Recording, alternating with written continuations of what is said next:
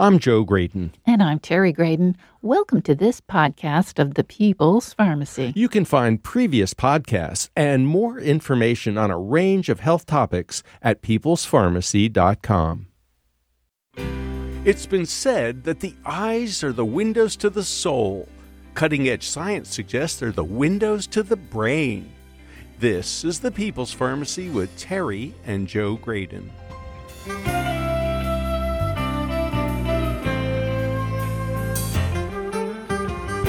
Our guest is a leading researcher in the field of retinal imaging. Her team has developed diagnostic techniques to identify people with mild cognitive impairment or Alzheimer's disease from scans of the eye. Doctor Sharon Fekrat is in our studio today. Not only can she tell us about her latest research, but she can answer your questions about a variety of eye problems. Call in your questions to nine one nine, nine six two, nine eight six two or email radio at peoples pharmacy dot com. Coming up on The People's Pharmacy, seeing the brain through the eyes. In the People's Pharmacy Health Headlines, this week, the F D A approved updated boosters against covid nineteen. The C D C followed suit with a recommendation that Americans seek this protection against the X B B-related variants that are now circulating. Doctor Peter Marks is director of the F D A's Center for Biologics Evaluation and Research. He said, "The public can be assured that these updated vaccines have met the agency's rigorous scientific standards for safety, effectiveness, and manufacturing quality. We very much encourage those who are eligible to consider getting vaccinated." Doctor Paul Offit is a leading expert on vaccinology and serves on the F D A's Vaccine Advisory Committee. He's been a guest on the People's Pharmacy radio show numerous times. According to Doctor Offit, the vaccine will be best used to protect highly vulnerable people, such as those over seventy-five and those with chronic health conditions. He suggests that healthy, young, and middle-aged people probably have enough immunity to this virus from prior vaccination or infection that they won't benefit much from this booster. Proton pump inhibitors are the most popular heartburn medicines in the pharmacy. Familiar brand names include Nexium, Prevacid, and Prilosec. They work by suppressing the stomach's production of acid. New research published in the journal B M J Evidence-Based Medicine shows that a natural product, curcumin, works just as well as omeprazole. The investigators recruited two hundred six Thai patients with chronic heartburn and randomly assigned them to take omeprazole, curcumin, or both. Neither participants nor researchers knew who was taking which therapy. The volunteers completed questionnaires on the severity of their symptoms at the start of the study, after twenty-eight days, and again twenty-eight days after that. All had improved significantly over baseline, and there were no significant differences among the groups. The authors conclude curcumin and omeprazole had comparable efficacy for functional dyspepsia, with no obvious synergistic effect. One of the most common ingredients in over-the-counter cold and allergy medications is the decongestant phenylephrine. It's found in more than two hundred fifty products, including Sudafed P E, Tylenol, sinus and headache, TheraFlu, severe cold relief, and Mucinex, sinus max. According to the F D A, two hundred forty-two million O T C bottles and packages of cough, cold, and allergy products containing phenylephrine are sold annually. That represents a value of about one point eight billion dollars. An expert advisory committee for the F D A reviewed the available scientific evidence and concluded that phenylephrine is not effective as a decongestant. The drug is supposed to work by constricting tiny blood vessels in the nose. A similar decongestant, pseudoephedrine, was once the main ingredient in Sudafed. Because it can be used to make methamphetamine, pseudoephedrine-containing products are now only sold behind the counter. Anyone who wants an effective oral decongestant with this ingredient will need to ask the pharmacist. Accurate blood pressure readings are essential for evaluating hypertension and planning effective treatment strategies. Often, blood pressure measurement in clinics does not conform to the American Heart Association guidelines. Even when the recommendations are followed, however, the readings may not reflect future risk very well. A new study presented at the A H A Hypertension Scientific Sessions indicates that measuring blood pressure while the person is lying down results in a more accurate assessment. The researchers analyzed data from eleven thousand three hundred sixty-nine participants in the Atherosclerosis Risk in Communities studies, ERIC for short. This long-running prospective study compared blood pressure measurements taken sitting and lying down and related them to the likelihood of a stroke, heart attack, or cardiovascular death over the next twenty-five to twenty-eight years. Blood pressure measured after the volunteers had been lying down for twenty minutes was a better predictor of those serious outcomes than blood pressure measured while the person was seated. And that's the health news from the People's Pharmacy this week.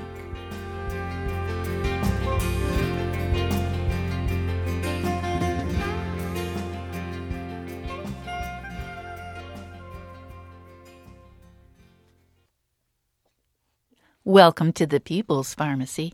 I'm Terry Graydon. I'm a medical anthropologist. And I'm Joe Graydon. I'm a pharmacologist. Today we're discussing your eyes and your health. In a bit, we'll open the phone lines for your questions and stories. Our number is nine one nine, nine six two, three three six six. But first, let me introduce our guest, Doctor Sharon Fekrat. She is professor of ophthalmology and neurology and associate professor of surgery at Duke University Medical School. Doctor Fekrat is a vitreoretinal surgeon and has been director of the Duke Vitreoretinal Surgery Fellowship Program. She's associate chief of staff at the Durham V A Healthcare System and director of the Duke Eye Mind Research Group. In addition, she's past president of the North Carolina Society of Eye Physicians and Surgeons and the editor of the book All About Your Eyes, along with Doctor Tanya Glaser and Doctor Henry Feng.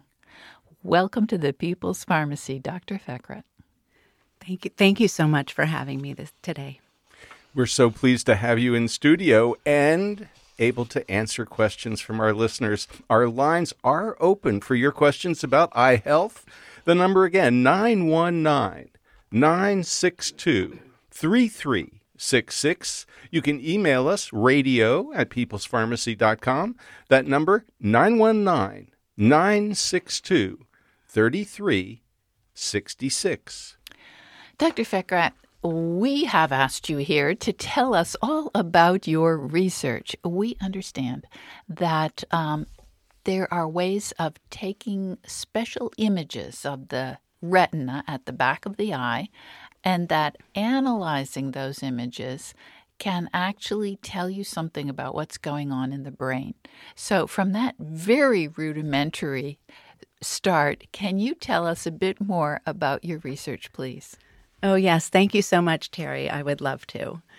Um, our research, which we call EyeMind, where we uh, get multimodal retinal images, and the retina is the wallpaper in the back of the eye that is actually an extension of the brain. The retina is a way, um, is very easily imaged and examined, unlike the brain, which is hiding inside our skull. And so for the last six years or so, we have been uh, camped out in the neurology clinics at Duke and the memory clinic. And we have been obtaining images um, from patients with a wide variety of neurodegenerative diseases, including Alzheimer's, Parkinson's, A L S, uh, multiple sclerosis, and many other types of cognitive impairment and dementia. How do you get these images? Well, we uh, fortunately, we do not need to dilate the patient's eyes or the participant's eyes, and we also do not touch the eyes with anything. There are these very portable, relatively small uh, imaging machines. They're not x-rays, and we can obtain an image in under a minute. Um, and so these images give us a wealth of information. We're able to look at the smallest blood vessels in the body. Some of them are smaller than the the thickness of a human hair. And so um, we're able to see changes in the images and in the retina that may reflect what's going on in the brain.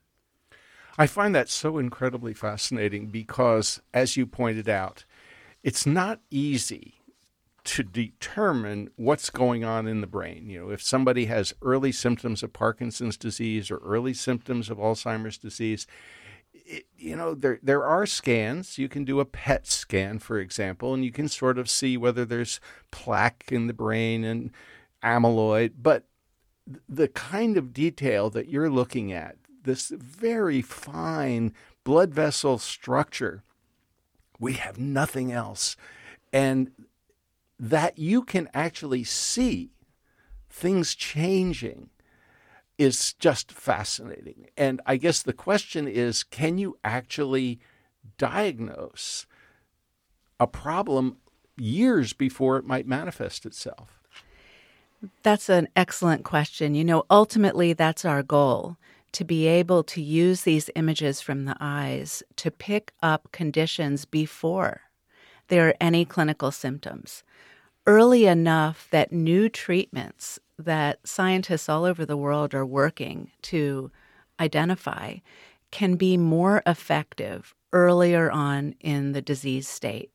Because we know Alzheimer's, for example, changes are happening in our brains twenty years before symptoms are actually, actually noticeable to ourselves or others around us. What do you think is happening in those blood vessels? What what do they look like? So, um, you know, we're at a stage of our research where, where we don't quite understand what came first, the chicken or the egg. So in individuals with Alzheimer's, in individuals with Parkinson's, and mild cognitive impairment and other conditions, we are seeing loss of the very small blood vessels in the retina, five microns in diameter is this size of these little blood vessels. How how can we uh, interpret what five microns would look like? Indescribably tiny. It is smaller than the width of a human hair. And we what we're observing is sort of a moment in time. So we don't really know, did the disease come first and then the loss of the small blood vessels in the retina, which mean that also there's loss of small blood vessels in the brain? Or did that come first and the symptoms later? So we're studying um, participants over time now. And maybe with the addition of machine learning, which is a type of artificial intelligence, A I, that can notice changes in these images that we are unable to detect with our standard um, uh, metrics. So tell us a bit about the machine learning, please. So machine learning, we've all heard a lot of ba- about. It's a very, you know, fancy term, and it's a type of artificial intelligence. And machine learning is a computer code or model or algorithm, and we train it basically. So we provide inputs into a machine learning model and train it. We say, this, these are retinal images from somebody who is a normal, healthy adult with normal cognition. And then we train it. These are images, retinal images and pictures and O C Ts of somebody who has symptomatic Alzheimer's, for example. And over time, the machine learns the difference. And later, then when we give it random images from me or you or anyone, it can put out an output and say, there's an eighty percent chance this person has Alzheimer's. So it can categorize the images that it wasn't told ahead of time. It belongs in this category. Now, you just used a term, O C T. I understand that's very important to this research. And when I first read about your research was also a time when I was being told by my eye doctor, you need O C T, optical coherence tomography. Did I get that right? Yes, you did. What is it? Well, O C T is an optical cross-section. It's not an X-ray.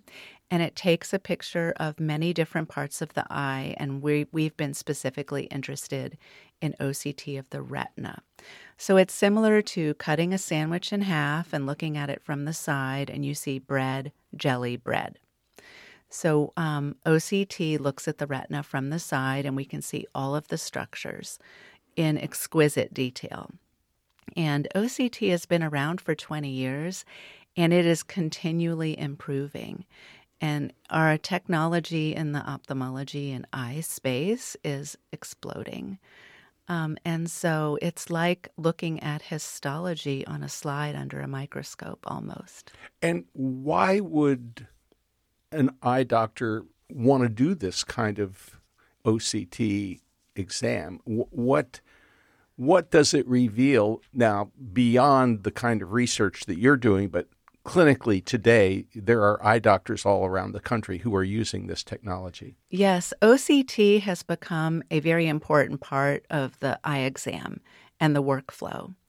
And we almost obtain it routinely at this point because it shows us so much more than we can see on our eye exam with the lights and the dilation.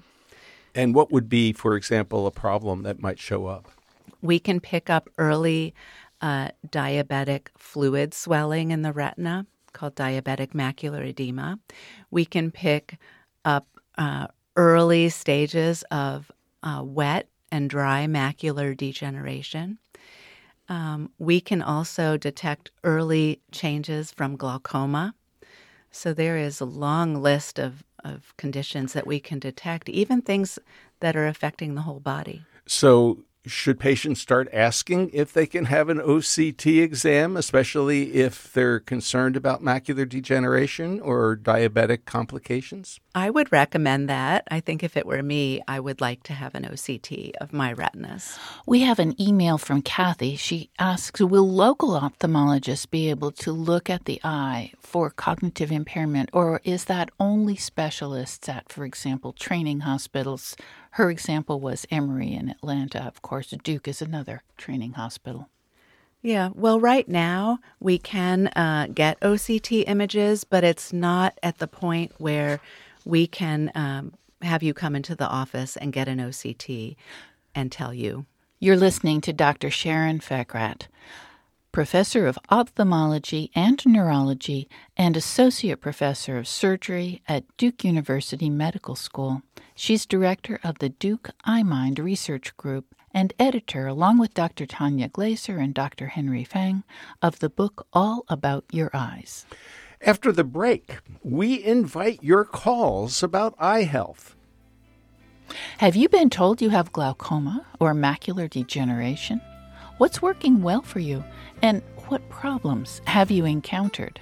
Our lines are open at nine one nine, nine six two, three three six six. If you get a busy signal, you can email us, radio at peoples pharmacy dot com. That number again, nine one nine, nine six two, three three six six. Or you could send us a tweet. We're at People's Pharmacy. Do they still call it a tweet even though it's X now? Yeah. Send us an X. That sounds weird. Yeah, it does. Okay. nine one nine, nine six two, three three six six. You're listening to The People's Pharmacy with Joe and Terry Graydon. This podcast is made possible in part by CocoVia, maker of the most proven and concentrated flavanol extract in the market today, CocoPro, Cocoa Extract. September is Healthy Aging Month, and a reminder that it's never too late to get started on better health practices, like finding a wellness routine that works for you. Part of that routine can be adding clinically proven cocoa flavanols to your daily regimen. Whether you're looking to prioritize your heart health or your brain health, you can find a supplement to fit your needs with CocoVia. All CocoVia supplements contain the number one bioactive flavanols, CocoPro, backed by more than twenty years of research. These powerful bioactive nutrients are clinically proven to promote cardiovascular health and improve cognitive function as you age, so you can stay physically active and mentally sharp for healthy years ahead. Get twenty percent off all CocoVia products from September eighteenth through October second using the discount code AgeWellPod at Cocovia dot com. That again is AgeWellPod at Cocovia dot com. These statements have not been evaluated by the Food and Drug Administration.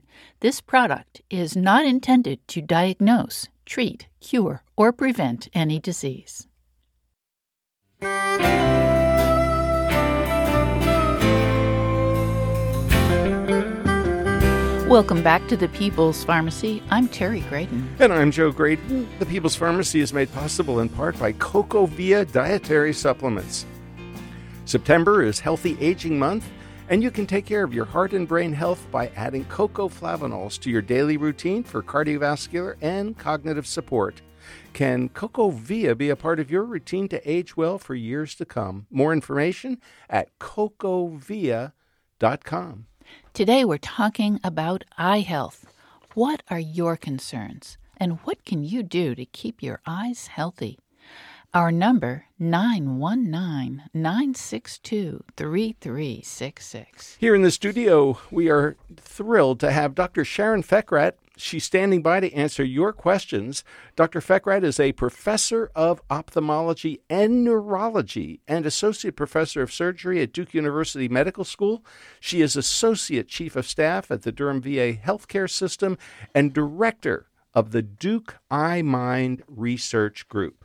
Our lines are open for your stories and questions at nine one nine, nine six two, three three six six. You can send us an email, radio at peoples pharmacy dot com. That phone number again, nine one nine, nine six two, three three six six. And Joe, I thought we have a question from Caro, but I think we have had a technical problem. Doctor Fekrat, Caro wants to know about glaucoma self-care. Is there anything a healthy non-smoker, age sixty-six, can do to slow the progression of eyesight deterioration due to wide-angle, low-tension glaucoma, in addition to taking nightly medical eye drops? In addition, she says, do I need to be careful with regular exercise raising my blood pressure? First, when I was in graduate school, we talked about glaucoma because it was high pressure inside the eye. And and that's what ophthalmologists mostly measure when you go to the eye doctor for your annual exam. They've got that little thing that measures the pressure in your it, eye. It bounces off your eyeball, but you don't feel it because there's a local anesthetic. And we used to give beta blockers, uh, both orally or eye drops, like tim timolol. Yes, timolol. And now things have changed a lot. So first, tell us, what is this low pressure, low tension glaucoma thing, and what can be done about it? So traditionally, glaucoma has been defined as high eye pressure, as measured in the office. And normal eye pressure is between nine and twenty-one millimeters of mercury. So anything above that had traditionally been considered glaucoma. You know, glaucoma is high eye pressure, or pressure that's too high for your eye, that can then damage the nerve fibers in the eye and slowly cause loss of your peripheral vision. And so low-tension glaucoma is when your eye pressure is in that normal range, between nine and twenty-one millimeters of mercury, but too high for your eye, and then it could lead to damage. So number one is don't miss your eye drops. Make sure that you're putting them in properly as scheduled, and give them a minute to soak in before you put another one in. Uh, sometimes people are on more than one eye drop. Uh, number two, we have learned, although we're still learning, that perhaps being healthy otherwise, eating healthy, keeping your sodium down, keeping your blood pressure under control, exercising, may indeed help your eye pressure too.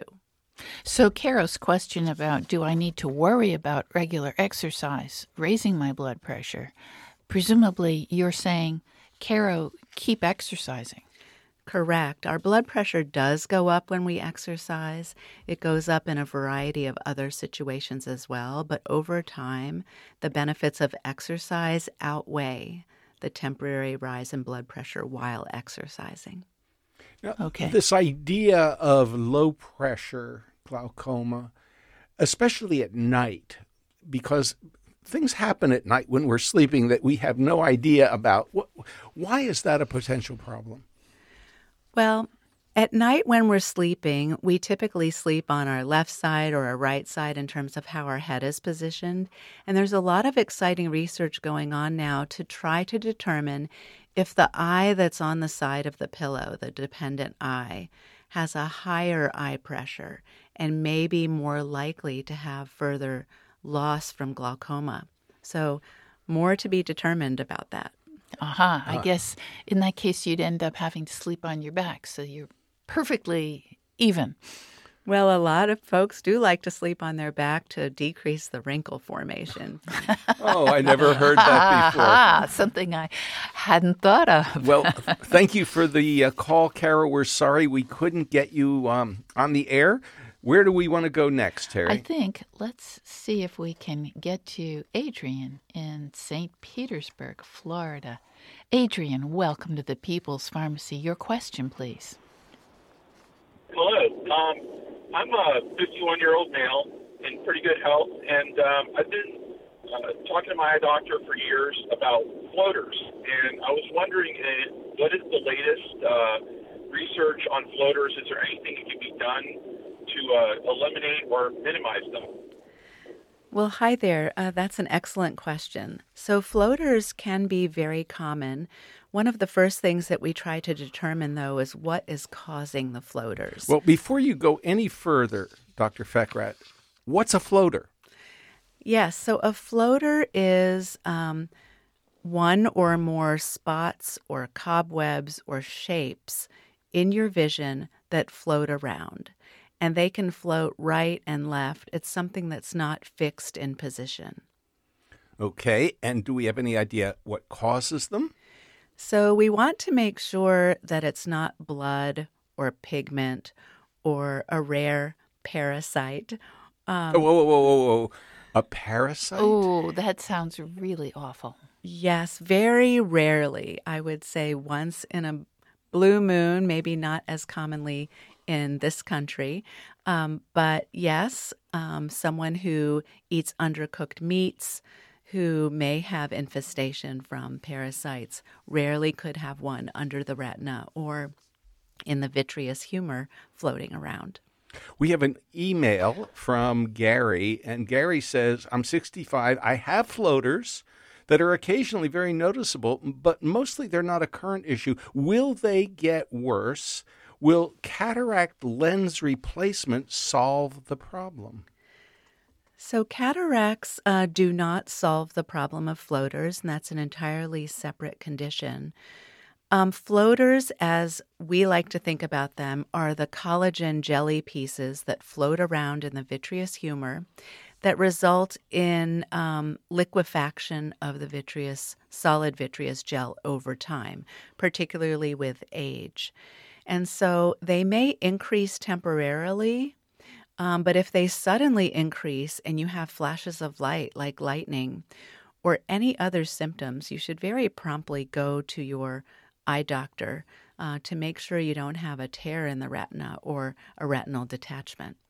Okay, so if you if you have had your, your you've been to the eye doctor, he or she says, you don't have a, a tear. What then can be done about the floaters?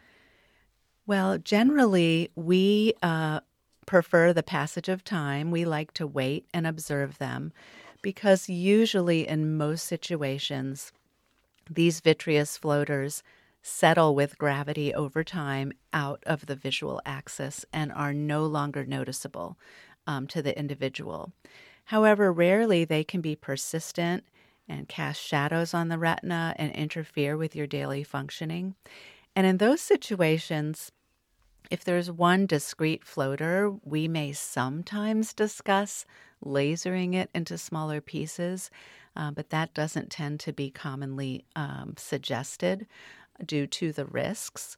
Another option is to have a surgery to remove the vitreous humor, uh, which has a one to two percent risk of retinal detachment, infection, or bleeding. So we tend to be um, cautious and observe them for a while and then discuss these options further. Okay, let's go to Maxine in Dallas, Texas. Welcome to the People's Pharmacy, Maxine. Your question, please. Hi.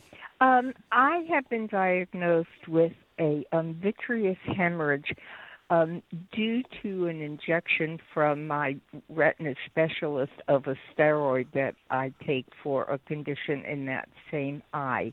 When I went there, um, he told me to just sleep with my head elevated, and in about a month that um, that situation, the blood would dissipate. Um, it's about three weeks, and there's been a little improvement, but not a whole lot. Um, and I'm kind of in a quandary. Can you help me out, please?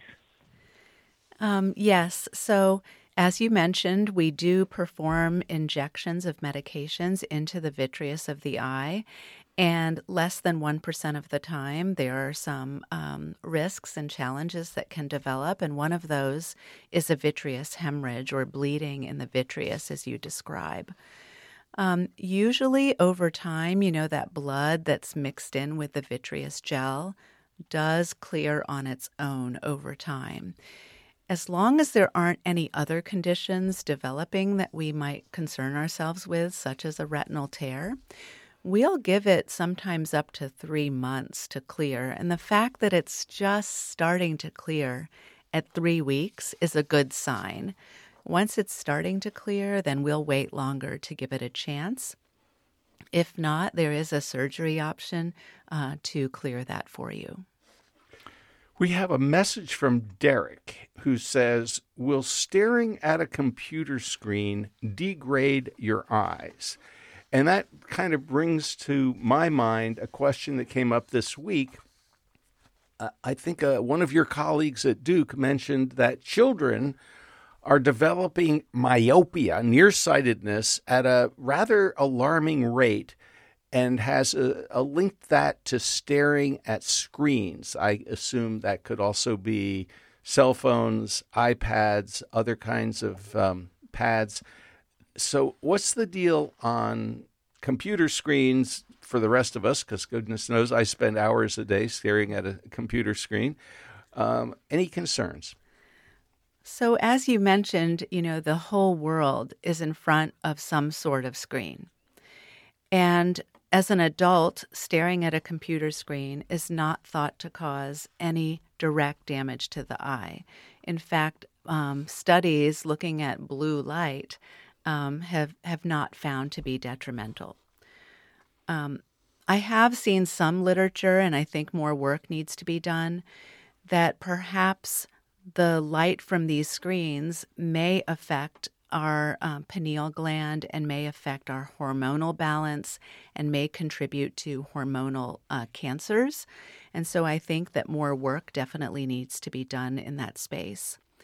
Um, for children, we know that um, some children are genetically predisposed to develop myopia or nearsightedness, and the environmental factors then can play a role in the development. And one of those is extended near work. Mm-hmm. Um, being on a screen is near work, and so that may exacerbate the development of myopia. And so it's often recommended to take a break after about twenty minutes of near work, look away for twenty seconds at something twenty feet away. Okay, twenty, twenty, twenty. Let's go to Marlene in Philadelphia. Marlene, welcome to the People's Pharmacy. What's on your mind? Uh, hi, thank you for taking my call.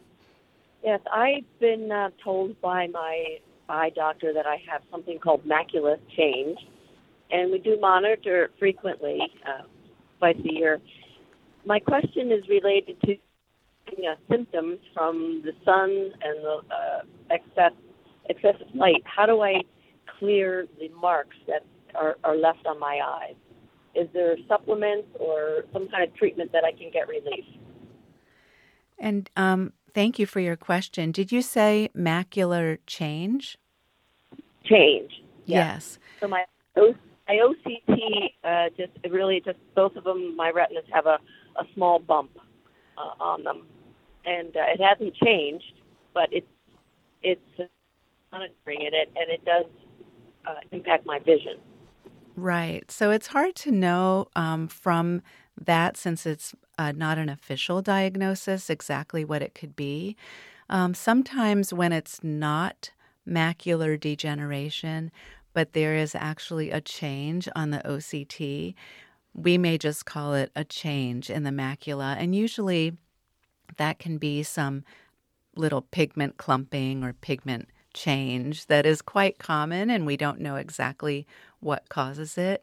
But we'll often recommend protecting your eyes from ultraviolet light and wearing sunglasses when you're outside, enjoying dark green leafy vegetables to help the macula, as long as it's okay by your medical doctor to eat those on a daily basis. And some medications, such as certain blood thinners, uh, can interact with um, dark green leafy vegetables.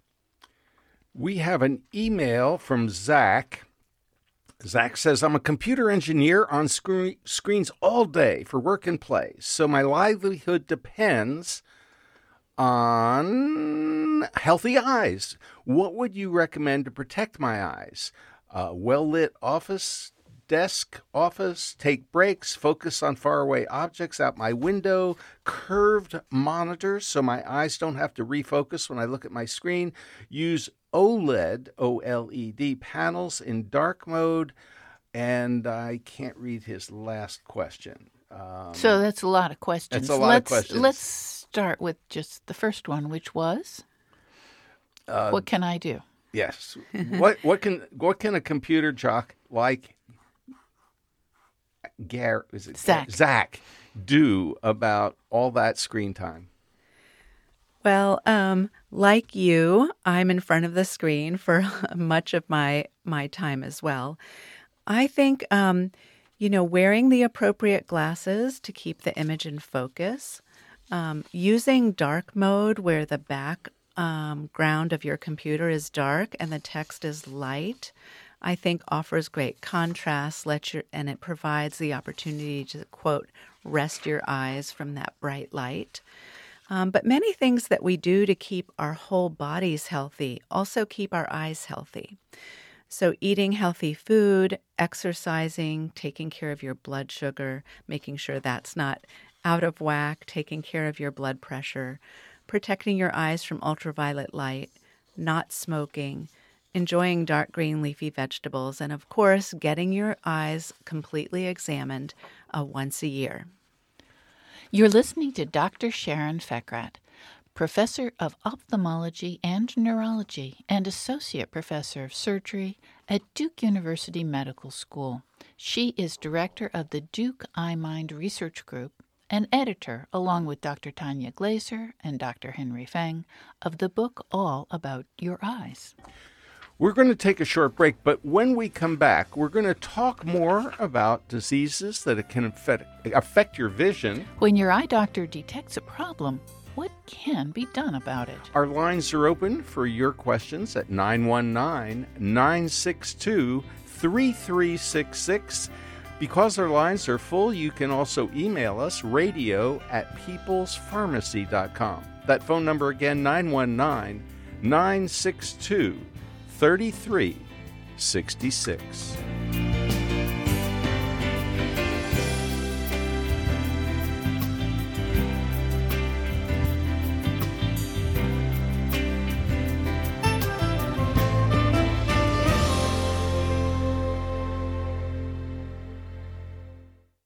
You're listening to The People's Pharmacy with Joe and Terry Graydon. This podcast is made possible in part by Gaia Herbs. For more than thirty years, Gaia Herbs has nurtured the connection between people and plants to deliver nature's vitality. Their full-spectrum formulas are designed to provide an herb's complete array of beneficial compounds with nothing artificial to get in the way. Learn more at Gaia Herbs dot com. That's G A I A Herbs dot com.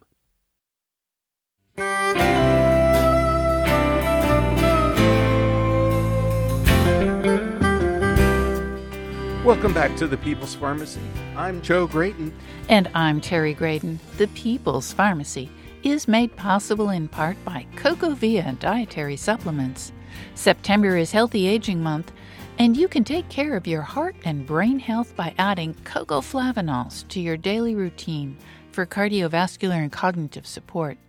Can CocoVia be a part of your routine to age well for years to come?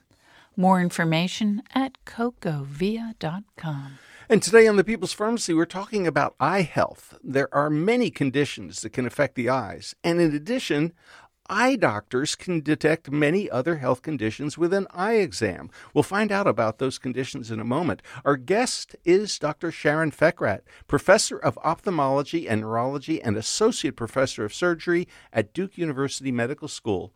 Doctor Fekrat is a vitreoretinal surgeon. She's also Associate Chief of Staff at the Durham V A Healthcare System and Director of the Duke Eye Mind Research Group. She's editor of the book All About Your Eyes, along with Doctor Tanya Glaser and Doctor Henry Feng. And Terry, let's go right back to the phones. And before, oh, actually, before we do that, I have an email from Tom. He says, "Hi, People's Pharmacy. I have a retinal pucker. Unfortunately, it's near the focal area of my dominant eye. What's the cause, likely course, and potential treatment for this condition?" What is a retinal pucker? That's an excellent question. So retinal pucker or macular pucker has a lot of nicknames. We call it a wrinkle, a cellophane maculopathy, or an epiretinal membrane. And you didn't do anything to develop this. This can happen commonly in individuals over time, uh, particularly in folks over fifty years old. And so when the vitreous gel of the eye liquefies and separates from the retina wallpaper, it can sometimes leave a residue on the central vision of the retina called the macula. And it just sits there like a saran wrap, and ninety percent of these never change. But ten percent can change over time, and they wrinkle a little bit. They can cause some distortion in the central vision of just that eye and can blur the central vision. So if the vision is blurred, and it's just it's better than twenty over forty on the eye chart, we'll generally recommend observation and let it sit. If it blurs the vision more centrally, our other option is a surgery option, since we currently don't have pills or eye drops or laser to treat a macular pucker. And that surgery is vitrectomy surgery, which has had very good success rates and continues to improve over time, um, with just a one percent risk. So those are your options at this time. That brings up a question. Some people have heard about a detached retina, which I understand is a serious complication for the eyes. What is it, and what do you do about it? Yeah, so uh, retinal detachment is something that can happen to any of us, but there are risk factors that make it more likely. Uh, number one is nearsightedness, uh, family history of a retinal detachment, Um, or an eye injury, or even prior eye surgery, including cataract surgery. Um, so the retina is the retina wallpaper inside the eye behind the pupil, and it can develop a hole or a tear from the vitreous humor that we've been talking about that pulls at it.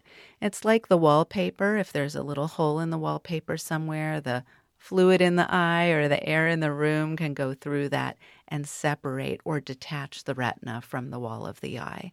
And that is an urgent situation in most cases, um, and we recommend surgery to fix that. And what would be a symptom? Um, very rarely there are no symptoms, but m- more likely than not, the symptoms are flashes of light like lightning, dark little spots floating or new floaters, as we had talked about, or a dark shade coming over the vision from any side. And what can you do? The most important thing is to get to your eye doctor right away, even if it's a holiday or, mm-hmm. you know, late at night on a Sunday. It's very important to go in. And um, we fix it with surgery in the operating room. We have a hard silicone band that we sometimes put around the eye to support it, like a two-by-four in the wall, so to speak, or vitrectomy surgery, which actually was invented uh, at Duke in nineteen seventy, where we make three little holes in the white of the eye and go inside behind the pupil. We remove the vitreous gel, which can be a problem uh, to have in there, and then put the retina back in place, laser it down, and let it heal with a gas bubble or an oil bubble in the eye. And the fluid comes back. And the fluid does come back. The aqueous humor then fills that vitreous cavity. Now, we promised to tell people why they need to have regular eye exams. What kinds of conditions can you detect on an eye exam? A f- complete dilated eye exam is really the window to your brain, the window to your systemic health, because of all the structures that we can see in there. So in addition to eye conditions that we're screening for, such as cataract, which is a cloudy lens in the pupil, glaucoma, macular degeneration, diabetic retinopathy, many other conditions, there are so many other things we can detect. Uh, consequences of COVID, syphilis, tuberculosis, H I V, herpes, vitamin B twelve and folic acid deficiencies, thyroid eye disease, so many things. And hypertension. You can see the consequences of high blood pressure. Yes, and sometimes also heart disease. Let's go back to the phones, nine one nine, nine six two, three three six six. Sherry in Dallas, Texas. Welcome to the People's Pharmacy. Hi. I'm seventy-four. I have both macular degeneration, it's dry, and I have the macular pucker. I have developed cataracts, excuse me, had one changed. It did not, it developed the skin on it, so they had to put a hole through it. Still didn't work. I couldn't read street signs with that. And also, it, it, so after that, my retina doctor said, I'll do the macular pucker um, draining of the eyeball. Waited five months for that to heal. That didn't work either. I'm at a point now that I don't trust anyone to touch my other eye to change the cataract. So two questions. Could I have had a, a what do you call it, an adjustable lens put in? Because they also put in the wrong prescription for that lens from another doctor that told me that. And can that lens be changed at all? Are there questions? Uh, okay, Sherry, I think let's let's let the doctor answer your question. Okay, the, very good. Um, thank you for sharing all of that. Um, and I'm sorry to hear about the challenges that you're having. You know, after cataract surgery, when a lens implant is placed, um, if we're thinking about exchanging the lens implant, that is something that we prefer to do in the first thirty days or so. Over time, that lens implant kind of gets comfortable and, and sort of scars into place, and it can get more challenging to exchange a lens implant. Um, as you know, there are so many kinds of lens implants to choose from, especially nowadays.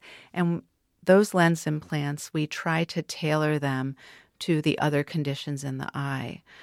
Um, But you can think about it like a old-fashioned camera, right? You can put any lens, a zoom lens on that camera, but if the retina or the film of the camera has macular degeneration or a pucker or other challenges, there's only so much vision um, or so much of a picture that that eye or camera can capture.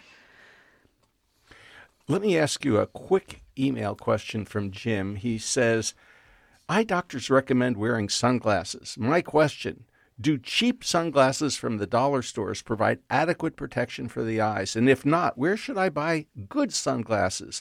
I often wear my sunglasses over my prescription eyeglasses. That is a question I think we've all wondered over time. And I have learned that as long as the sunglasses, no matter where you purchase them from, say that they protect you from ultraviolet A and B light, then they're safe to use. Okay, so they, but they have to have a note, a notification on them. They protect from both U V A and U V B. Let's go to Joe in New York. Welcome to the People's Pharmacy, Joe. Hi. Hey, um, I was wondering uh, about diabetic eye disease. Uh, like, what levels of blood sugar? Where where is the danger zone? And, like, how long of time does it take to start affecting your eyes? I love that question. So um, every person is different. And some very important things to remember about diabetes in your eyes is, number one, take care of that blood sugar. The cookie or the rice or whatever it is is just not worth it because it affects poorly controlled blood sugar or blood sugar that's just up and down, and some can be very challenging to manage. Over time, and that's usually months or years, can damage the small blood vessels in the body. So not only the retina, but the kidneys and the feet and the heart and the brain and other structures. And diabetic retinopathy, diabetes can affect the eyes and be causing a lot of damage with no symptoms.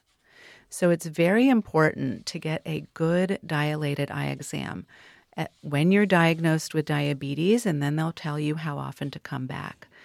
That is something that if you catch early, it can be treated easily. When it's caught very late, it's a challenge. And I have become a big fan of continuous glucose monitoring. These little devices that you stick on your arm, they're there for two weeks. You can see what happens when you eat a cookie in the middle of the afternoon. It's not pretty. Your glucose levels go up really fast. And even if you don't have diabetes, maybe it's prediabetes, or you're just concerned about how your diet affects your blood sugar, one of these devices is really, really helpful. Unfortunately, insurance won't pay for it. And they're very pricey. They, so maybe you just shouldn't eat cookies. No, well, there's another possibility. Of course, that's a tall order here. Uh, what about contacts versus glasses versus surgery, laser surgery? So, um, you know, some of us, in order to see clearly, need help, and that can be in the form of glasses or contact lenses. And then there, of course, are a wide variety of surgical procedures, including a laser type of surgery to, quote, get rid of your glasses. Um, As you see many eye doctors around, most of us do wear glasses. I, I noticed that you have extremely attractive glasses on today, and um, and I obviously am wearing glasses, as is Terry. I'm wearing mine. And, I and like to see the screen. Be a fashion statement. They can be, for sure, and especially now there are so many different ways to get uh, frames and have them available to you. Um Contact lenses are necessary for some individuals, depending on the shape of the cornea on their eye, to get their best vision. Um, and then for some select individuals who undergo a very complete evaluation, um, they may be a candidate for a surgery to get rid of glasses. And we're going back to the phones again. Juliana in Siler City, North Carolina, welcome to the People's Pharmacy. Thank you very much um, for this program. My question is inflammation of long-term inflammation of the retina. How does it affect memory? I have a memory problem, and I also have repetitive inflammation of the retina.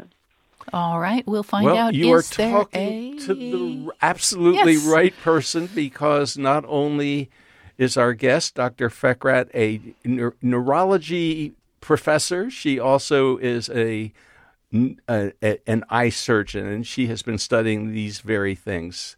Doctor Fekrat. So inflammation in the eye is uh, not normal, because normally we don't have inflammation happening in our eyes. Um, we categorize inflammation as uveitis, and there's many, many different kinds. So although the eye is an extension of the brain, and often the changes happening in the eye can reflect what's happening in the brain, they're not always connected. So some cases of inflammation in the eye or the retina, such as uveitis, can be entirely separate from the brain. So it's very important for you to perhaps see a retina specialist if you haven't already, particularly a uveitis specialist, and we have several at Duke, and there are others out there, um, and perhaps a neurologist as well. And they can um, put their heads together to figure out the next best steps for you. We um, we have an email from Karen who wants to know, where can I get one of those classy eye scans? And is there any remote artificial intelligence interpretation available?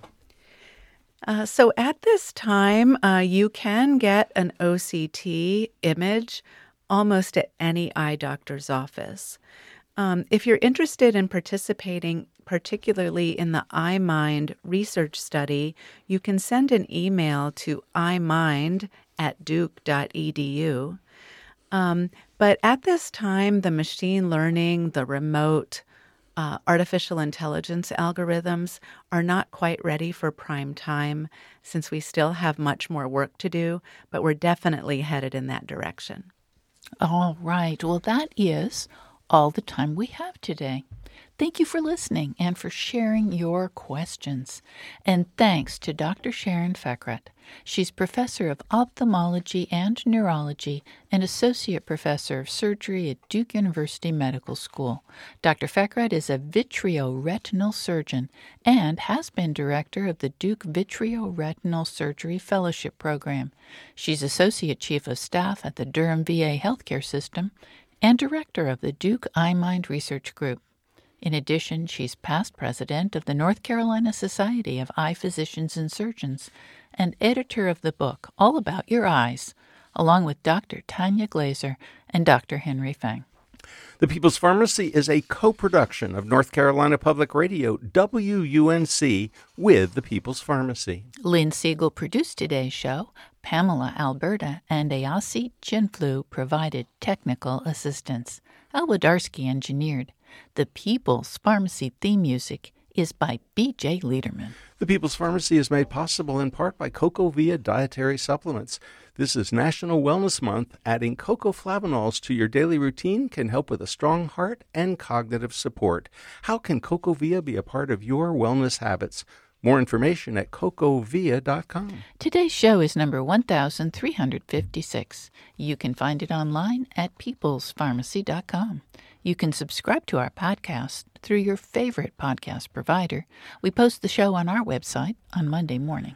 If you go to peoples pharmacy dot com, you can sign up for our free online newsletter. Newsletter. It's an easy way to stay on top of the breaking health news. By subscribing to our newsletter, you'll find out about our next podcast and what's coming up in future shows.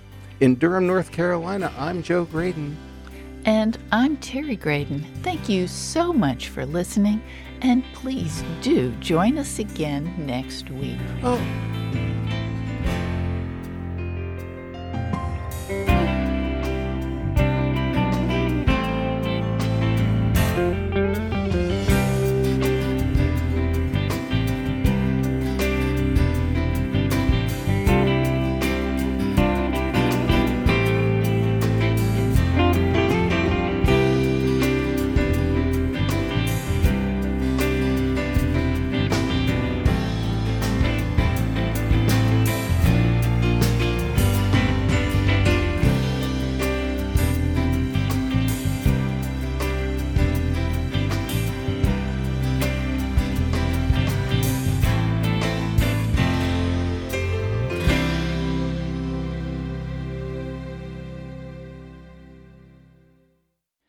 Thank you for listening to the People's Pharmacy Podcast. It's an honor and a pleasure to bring you our award-winning program week in and week out. But producing and distributing this show as a free podcast takes time and costs money. If you like what we do and you'd like to help us continue to produce high-quality, independent healthcare journalism, please consider chipping in. All you have to do is go to peoplespharmacy.com slash donate. Whether it's just one time or a monthly donation, you can be part of the team that makes this show possible. Thank you for your continued loyalty and support. We couldn't make our show without you.